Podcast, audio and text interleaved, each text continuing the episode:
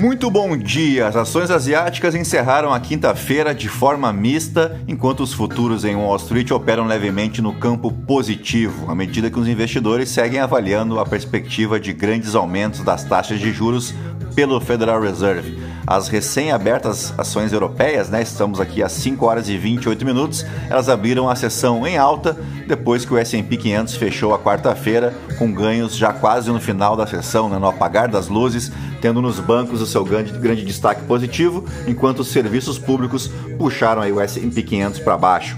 O índice MSCI lá da região da Ásia e do Pacífico reverteu os ganhos anteriores, arrastado pelo desempenho negativo da China, onde o índice Xangai registrou perdas de 1,16% na sessão desta quinta-feira.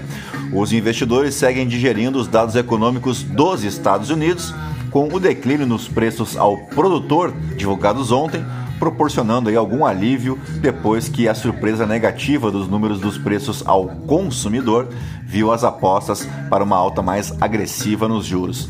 Dados das vendas no varejo que saem nesta quinta-feira e a leitura do sentimento dos consumidores, realizado pela Universidade de Michigan, que sai amanhã, sexta-feira, serão analisados em busca de mais pistas sobre a força da economia e as perspectivas de inflação, isso para os Estados Unidos. Embora a magnitude da queda das ações tenha impressionado né, após a divulgação do CPI americano, o S&P 500 apenas reverteu a maior parte dos ganhos obtidos nas quatro sessões imediatamente anteriores. A falta de um aumento no índice VIX, que é conhecido como o índice do medo, sugere que a venda massiva pode ter sido um reajuste de expectativas e não uma venda fomentada pelo pânico nos mercados.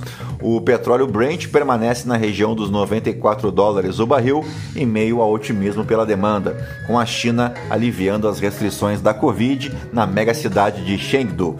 O gás natural voltou a subir enquanto os investidores avaliavam se as medidas da Europa para conter a crise de energia serão suficientes para reduzir os custos dos combustíveis depois que uma proposta de implementação de um teto de preço foi abandonada por falta de consenso. Bem, por aqui, uma nova pesquisa do Poder Data, realizada de 11 a 13 de setembro, mostra que o percentual de eleitores que rejeitam votar no ex-presidente Lula, do PT, no primeiro turno das eleições, subiu 5 pontos percentuais desde o final do mês de agosto. Agora, 41% dos entrevistados dizem não dar seu voto de jeito nenhum ao petista. O presidente Jair Bolsonaro segue como o mais rejeitado, com 50% dos eleitores negando a possibilidade de votar nele. A taxa registra estabilidade em relação a Bolsonaro desde a rodada de 13 a 15 de março. O levantamento do Poder Data foi realizado pouco depois do bicentenário da independência, em 7 de setembro, quando foram realizados atos favoráveis ao presidente em várias cidades e captou eventuais variações na opinião pública a partir destas manifestações. A pesquisa foi realizada pelo Poder Data, empresa do grupo Poder 360 de jornalismo, com recursos próprios. Os resultados são divulgados em parceria editorial com a TV Cultura. Os dados foram coletados de 11 a 13 de setembro de 2022 por meio de ligações para celulares e telefones fixos.